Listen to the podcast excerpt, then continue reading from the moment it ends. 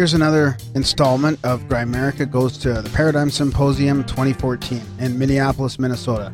Enjoy, and thanks for listening. All right, and welcome back to the Grimerica Show at the Paradigm Symposium twenty fourteen. And we have Andrew Collins with us, who has not spoken yet, but he's uh, he's going to be chatting about the uh, infamous uh, Göbekli Tepe. He's got a book out about that. And uh, we also still have Ephraim here at the table with yo, us. Yo, hey, what up?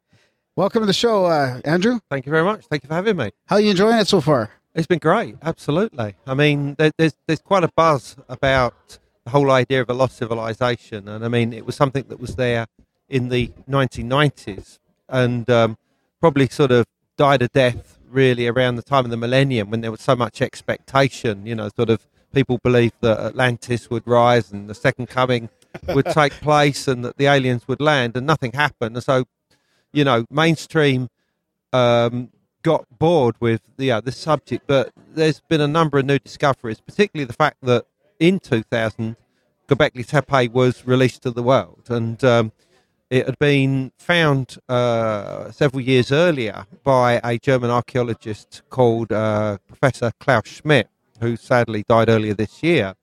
Uh, he's done all the great work in sort of resurrecting this site and putting it back into popular consciousness, because it's somewhere that um, we it, it, it's the smoking gun of a lost civilization, to put yeah. it simply. And what it what it is is, if you can imagine Stonehenge in my own fair country of England, yeah. and sort of multiply that by twenty times, put it on the top of a mountaintop, um, and then find evidence that it's uh, twelve thousand years old, um, and all the stones are covered in beautiful images of, of animals and birds, or they're anthropomorphic, they're, they're human-like, with like these T-shaped tops, making them like the letter T or a tau. Um, and, you know, it's full of mystery. And this place is twelve thousand years old. It was deliberately uh, buried at the end of its life. Which um, helped Which helped save uh, Which helped save, save it, I guess, it. Right? Yeah, yeah, I mean, it, it's like a time capsule. Yeah. Whereas there may be other structures around the world that could be as old as that. This has been covered, so we know that this is truly something from a bygone epoch. And they were creating these incredible monuments with these stones as much as fifty tons apiece. And, and this was, and like, it makes you wonder too, right? If they knew enough to bury it, how much other shit is buried out there that we haven't stumbled upon yet? Well, exactly. I mean, I, I can almost predict that you're going to find similar Göbekli Tepes in other parts of the world. Right. I mean, we've got a place called Gunung Padang in uh, Java, Indonesia now, which is possibly a pyramid hill, artificial, that could date back to the age of Göbekli Tepe, possibly even earlier than that. Yeah, yeah. Um, which is, uh, and the date for Göbekli Tepe is about, what, twelve thousand well, years ago? Well, it's about twelve thousand years ago, and you've got to ask yourself what was going on at this time. That's what I was, I'm trying and, to visualize that, because weren't we coming out of that ice age or whatever? That's right. right. Well, I mean, this was the at Younger the tail Dryas. end of the Younger Dryas, right. um, mini ice age, somewhere that, you know, something that most people would never have even heard of if it hadn't been the fact that we now think that this was triggered by a comet impact. Right. Um, this took place probably a, just just around um, ten thousand nine hundred B C, so about just under thirteen thousand years ago, um, and it caused a lot of mess in the world. I mean, you know, firestorms, you know, earthquakes, volcanoes, uh, floods, just like described in the Bible. You know, forty days and forty nights of rain. That that could easily have happened. Super tsunamis covering islands. The, the the waters, the sea level rising up by as much as twenty-five meters, you know, forty-five odd feet, um, you know, in, in a matter of days. I mean, it, it was a time really of, of, of nightmares. Um, and yet the, the, the, the bigger problem is the fact that it didn't all happen in one day and then stop. It continued on in one form or another for several hundred years. Right, right. And then do we think that before that then, these cultures who, you know, had made Göbekli Tepe and now we're finding out maybe all these other ones all over the world, they were living through, uh, I guess, the, the Ice Age before that? Like uh, in, in areas of the earth? Like I'm trying to visualize it myself. Because yeah. yeah. when, I, when I was younger and I'd warm. always hear about the Ice Age, I just thought yeah. like... It, the world was covered in ice, but yeah. you guys are saying now that, hey, there was somebody survived through that oh, a, yeah. in certain parts of the world? Well, I mean, the, the, the Ice Age, remember, only really covered um, the, the Northern Hemisphere as far oh, as, okay. as any kind of um, inhabitable territory. Right. Um, and it stretched down as far as, um, you know, places like, um, uh, uh, well, Ohio, places like this in, in the United in, States. Yeah, in the North America. Uh, yeah. And in, um, in, in, in, in England, it covered most of, of England through okay. until, uh, you know, the, the end of, of, of this period, about fifteen thousand years ago is really when it sort of came to an end. And there was a period of about two thousand years where the temperature, you know, rose and it, it warmed up, and it was almost like a little mini golden age. Right, right. This is known as the Allerød um, interstadial or oscillation, which basically means, you know, it's a period where things change again and for the better, and it became very warm. And I think things were, were, were great at that time. You know, cultures were flourishing, um, you know, things were rising up in the right way. And then suddenly it would seem that there was this comet impact.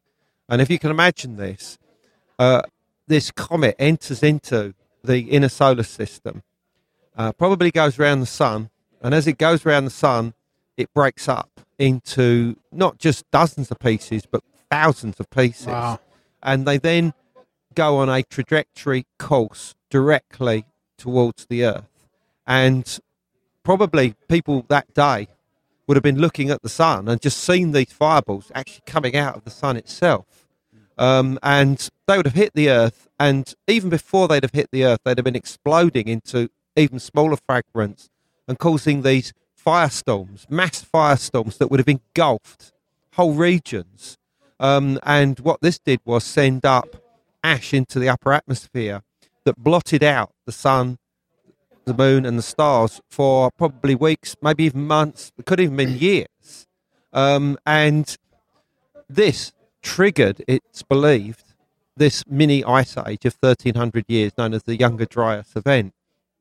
And, you know, yeah, I mean, uh, humanity probably was devastated during this. I mean, well, it's even estimated. To, even today, it's like, what is it, something like eighty-five or ninety percent is on the coast? Yeah, yeah. I mean, I, you know, it's estimated, for instance, that the people inhabiting North America at this time, the Clovis people, they were probably uh, diminished by up to seventy-five percent. Right. Um, and in fact, their culture almost completely disappears after this event. And it's the same all the way around the world. I mean, last week I was in uh, Belgium, um, you know, one of the Low Countries uh, in Europe, and I was looking at the charcoal-rich layer that had been left behind by this, this event.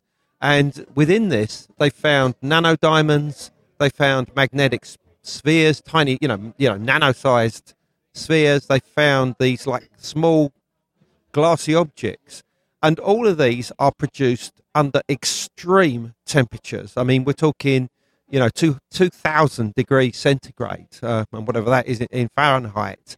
And this is this is an incredible amount of heat. The only heat that can produce this is lightning, and if but lightning strikes in a very confined space.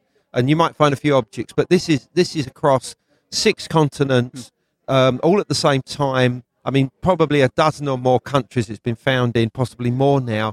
Um, and that layer's there. And I mean, I, I, I picked up some of this layer last week, and I, I rolled it around in my hands, and I thought, this could have been from a garden fire last week. Yeah. You know, it felt that fresh. Mm. I mean, it could have been down put down just five years ago. Mm. And directly below this layer, which is known as the Usillo, the Usillo Horizon, after a place uh, that, that it's first discovered, you know, first recognized. Um, but let, d- directly beneath this, the sand has been bleached white, and the chemical properties of that is diff- different to the normal colored sand directly beneath it and above it, above this event. And it's believed that this was caused by some flash, you know, of, of the of these firestorms, you know, something to do with the, the, the comet creating like exploding. This burst. Absolutely. Right, right. You know, and or um, that it's the acid rain that fell, you know, the, the, the water mixing with the um, with the, the chemicals sent up in the ash cloud to form this acid rain, which again, I mean, this is a terrible time for people to have lived. I mean, and this went on and on for hundreds of years mm-hmm. in in some capacity. Because, I mean, the, the continental plates of the Earth would have been rocking up and down in, in a way which would have caused earthquakes, tsunamis, and volcanic eruptions all the way around the world. Hmm. Um, so, you know, that's it. And it's off the end of this that Göbekli Tepe is constructed. And you say, well, why? And there's a visionary writer by the name of Barbara Han Clow. She was the one of the yeah, co-founders of Bear and Company uh, uh-huh. book uh, book co- book publishers, and um, she wrote a book called Catastrophobia. Yeah. Uh, I think came out in two thousand one, and she she coined this term to describe the state of mind of people following this this cataclysm, and it was like the fear of cataclysms, you know, right, the fear right, right, of further cataclysms. And I think it's an incredible term because that's exactly the way that the human race would have been in this this this fear. It's that, like a P T S D, right, in a way? Yeah, yeah. I mean, and I mean, it happened after the Second World War, you know, with the yeah. the, the uh, dropping the bombs in Japan. You know, people feared that suddenly we'd be plunged into this nuclear age um, of, you know, wars and de- total devastation, World War Three. So if you can imagine that and multiply, I don't know, by ten thousand times, that's the state of mind of humanity at this time. And what happened is that places like Göbekli Tepe, possibly Gunung Padang, and probably many other places around the world were put up at this time to somehow appease the gods or counter the fo- the supernatural forces oh, that that they believed were responsible for creating this. Because remember, they then they haven't got scientists then. To them, this is a supernatural event. Right. Yeah, yeah, yeah. What Some about, creature do, do in the sky it, has created it. Do you do you, do you lend any credence to the possibility that they could have been almost as advanced as we are? Oh, absolutely. I mean, but I mean, they, they saw the world differently. And I, I mean, suppose even regardless, like even if we seen that shit coming, the people who got through, like, what would it take, two, three generations before it's like, well, yeah, Grandpa used to talk about flying cars. Exactly. But... Yeah, exactly. So, so you guys think that uh, through all this research that. They built it, they built that after the Ice Age. So not yeah. that it was built and covered up before that no, Younger no, no, Dryas. No. It was like after that Absolutely. cataclysm. Yeah, yeah. I mean, and then, yeah. I mean, the, the the mini Ice Age ended around nine thousand six hundred B C, and the dating for Göbekli Tepe is around nine thousand five hundred, nine thousand four hundred. Oh, for the earliest so of the great tight, structures. It's tight. Yeah. Okay. And the interesting fact. But isn't that just when they started burying it?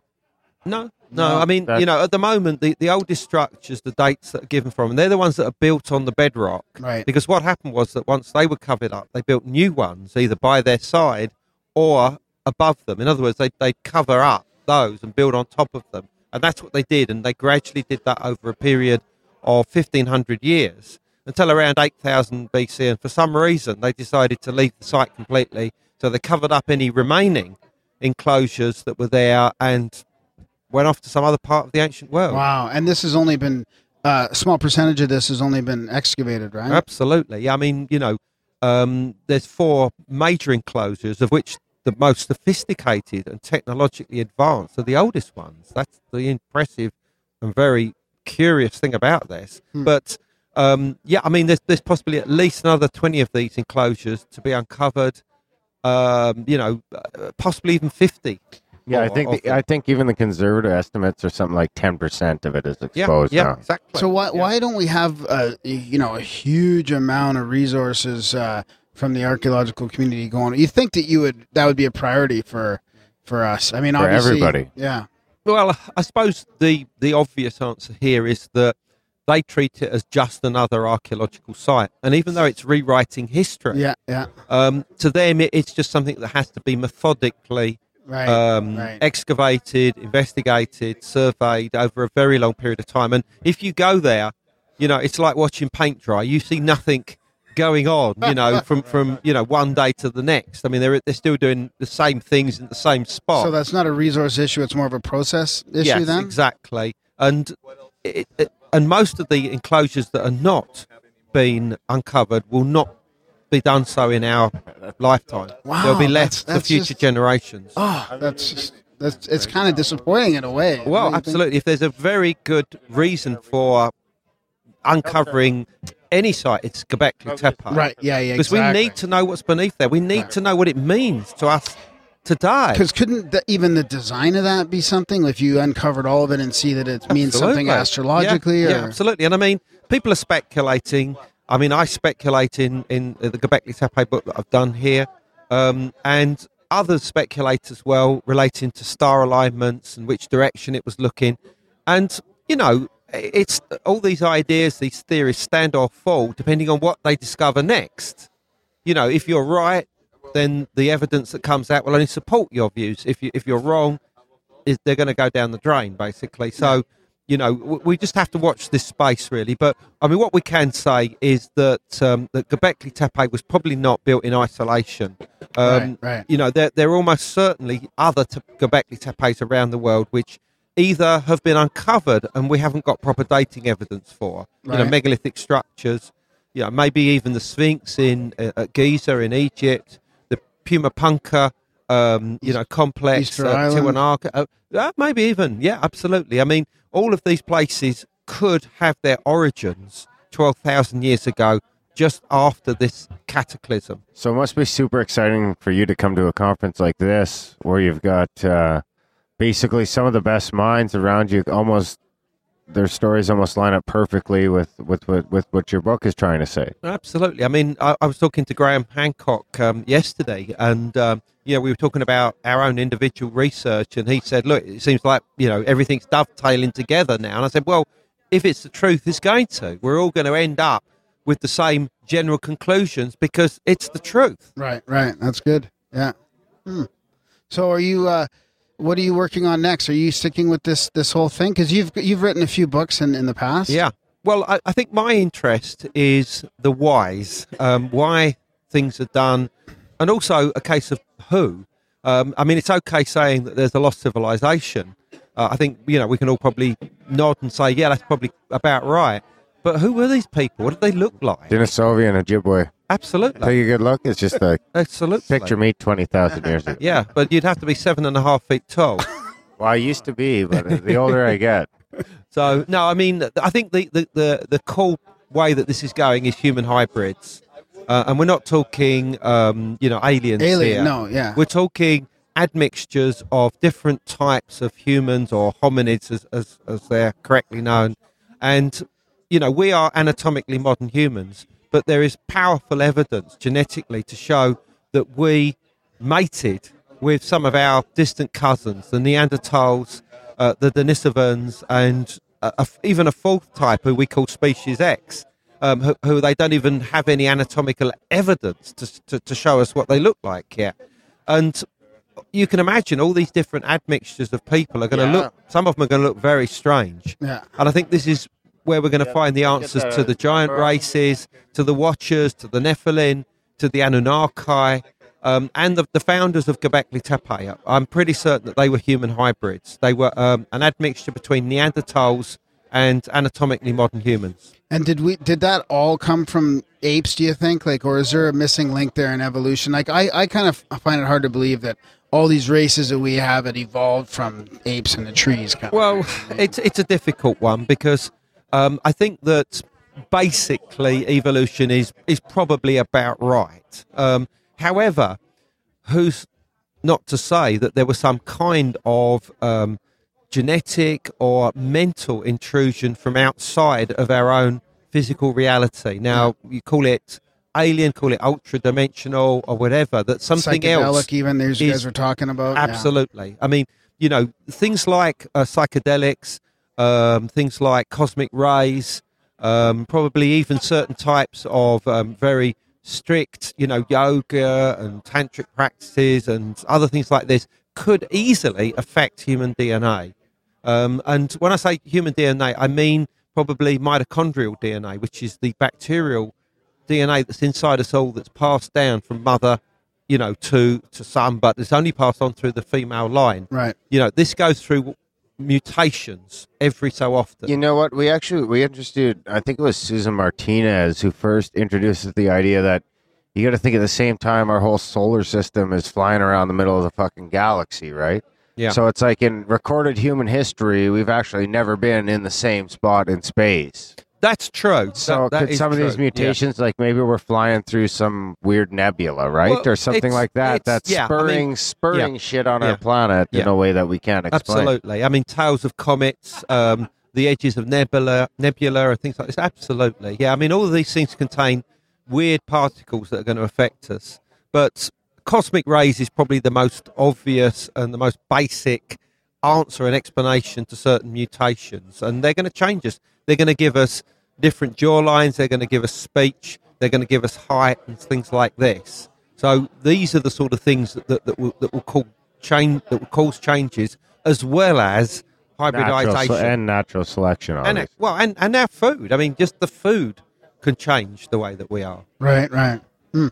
What do you think about all this, Efrain? Well, I, one thing I wanted to say about Göbekli Tepe is that it's actually getting into the lore of, for example, I actually used that in my science fiction novel, Alien Cartel. Yeah. Remember that? Yeah, yeah. So it's getting into stories. But I was wondering, are the other sites in Turkey, are they deliberately covered as well, or was it just that one? Uh, well, I mean, there, there are other sites that are equally as old as Göbekli. Uh, I mean, one that both Graham Hancock and myself have been looking at quite closely is Karahan Tepe. Didn't I they mean, just, I, is that's fairly recent too, right? Well, I mean, Karahan Tepe has not been excavated yet. They've done a few what they call test pits around some of the standing stones, and they've, they've got some dating evidence, um, which is mostly contextual, basically, um, you know, like comparing the the stone tools and the, the type of art, whatever, with places like Göbekli Tepe.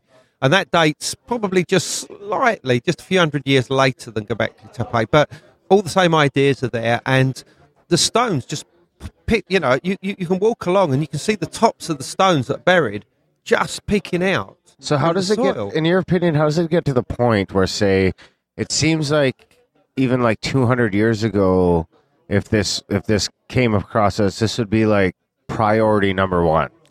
To the point now where we're like, uh, we don't have the time or resources to even start thinking about excavating. Like, you know what I mean? Like, how does it get to the point that making Tomahawk missiles and shit are more important, iPhones, is more important than excavating what is probably, you know, could easily be one of the... Well, I suppose, um, you know, making uh, Tomahawk uh, missiles and things like that is, uh, is, is there's, there's more money in it. Let's just put it that way. Um, and, but... What we should be saying as far as places like Göbekli Tepe and maybe Gunung Padang is that these places have got a lesson for us to learn, and that lesson is that they are the result of a cataclysm, and we need to know more about that cataclysm because it could well happen again.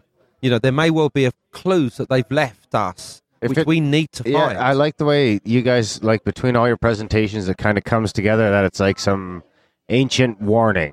Absolutely. For us, and it doesn't seem yeah. like we're yeah. going to be yeah.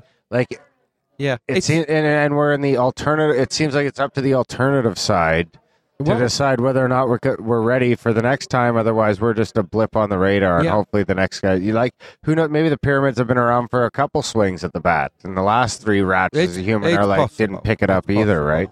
But I mean, I, I mean, some of it is almost of our making. It's almost like we are seeing these sites. We are concluding that they're talking to us, and we're picking up a little bit of the conversation of, of what they're trying to tell us. Now, that may be something that's within our own, you know, psyche, our own D N A or whatever. It may, it may be just triggering something within us right. that, as a response to that, and that response is something bad happened in the past. We need to be aware that this could happen again. Do you think um, it's possible that it's something cyclical to do with the equinoxes, like people like Randall Carlson and Graham Hancock kind of allude to? I, I think that there is a link, yeah. I mean, I think you've got to look more in terms of precessional cycles than, than, than anything else. And when I say precessional cycles, I mean, you know, cosmic time cycles. That if something happened, um, you know, as you say, at one swing of the clock, the, the chances are that it could happen again at the same time, and the next swing of the clock, or maybe one half cycle or something like that. That's, we've got to look at these possibilities because the ancients may well be giving us the clues that we need to know. I mean, then there was a guy by the name of uh, Emmanuel Velikovsky, was a, a great pioneer in the whole subject of catastrophe, um, catastrophism. And, I mean, he, he, he was one of the first people that really sort of said, look, something really bad happened on Earth.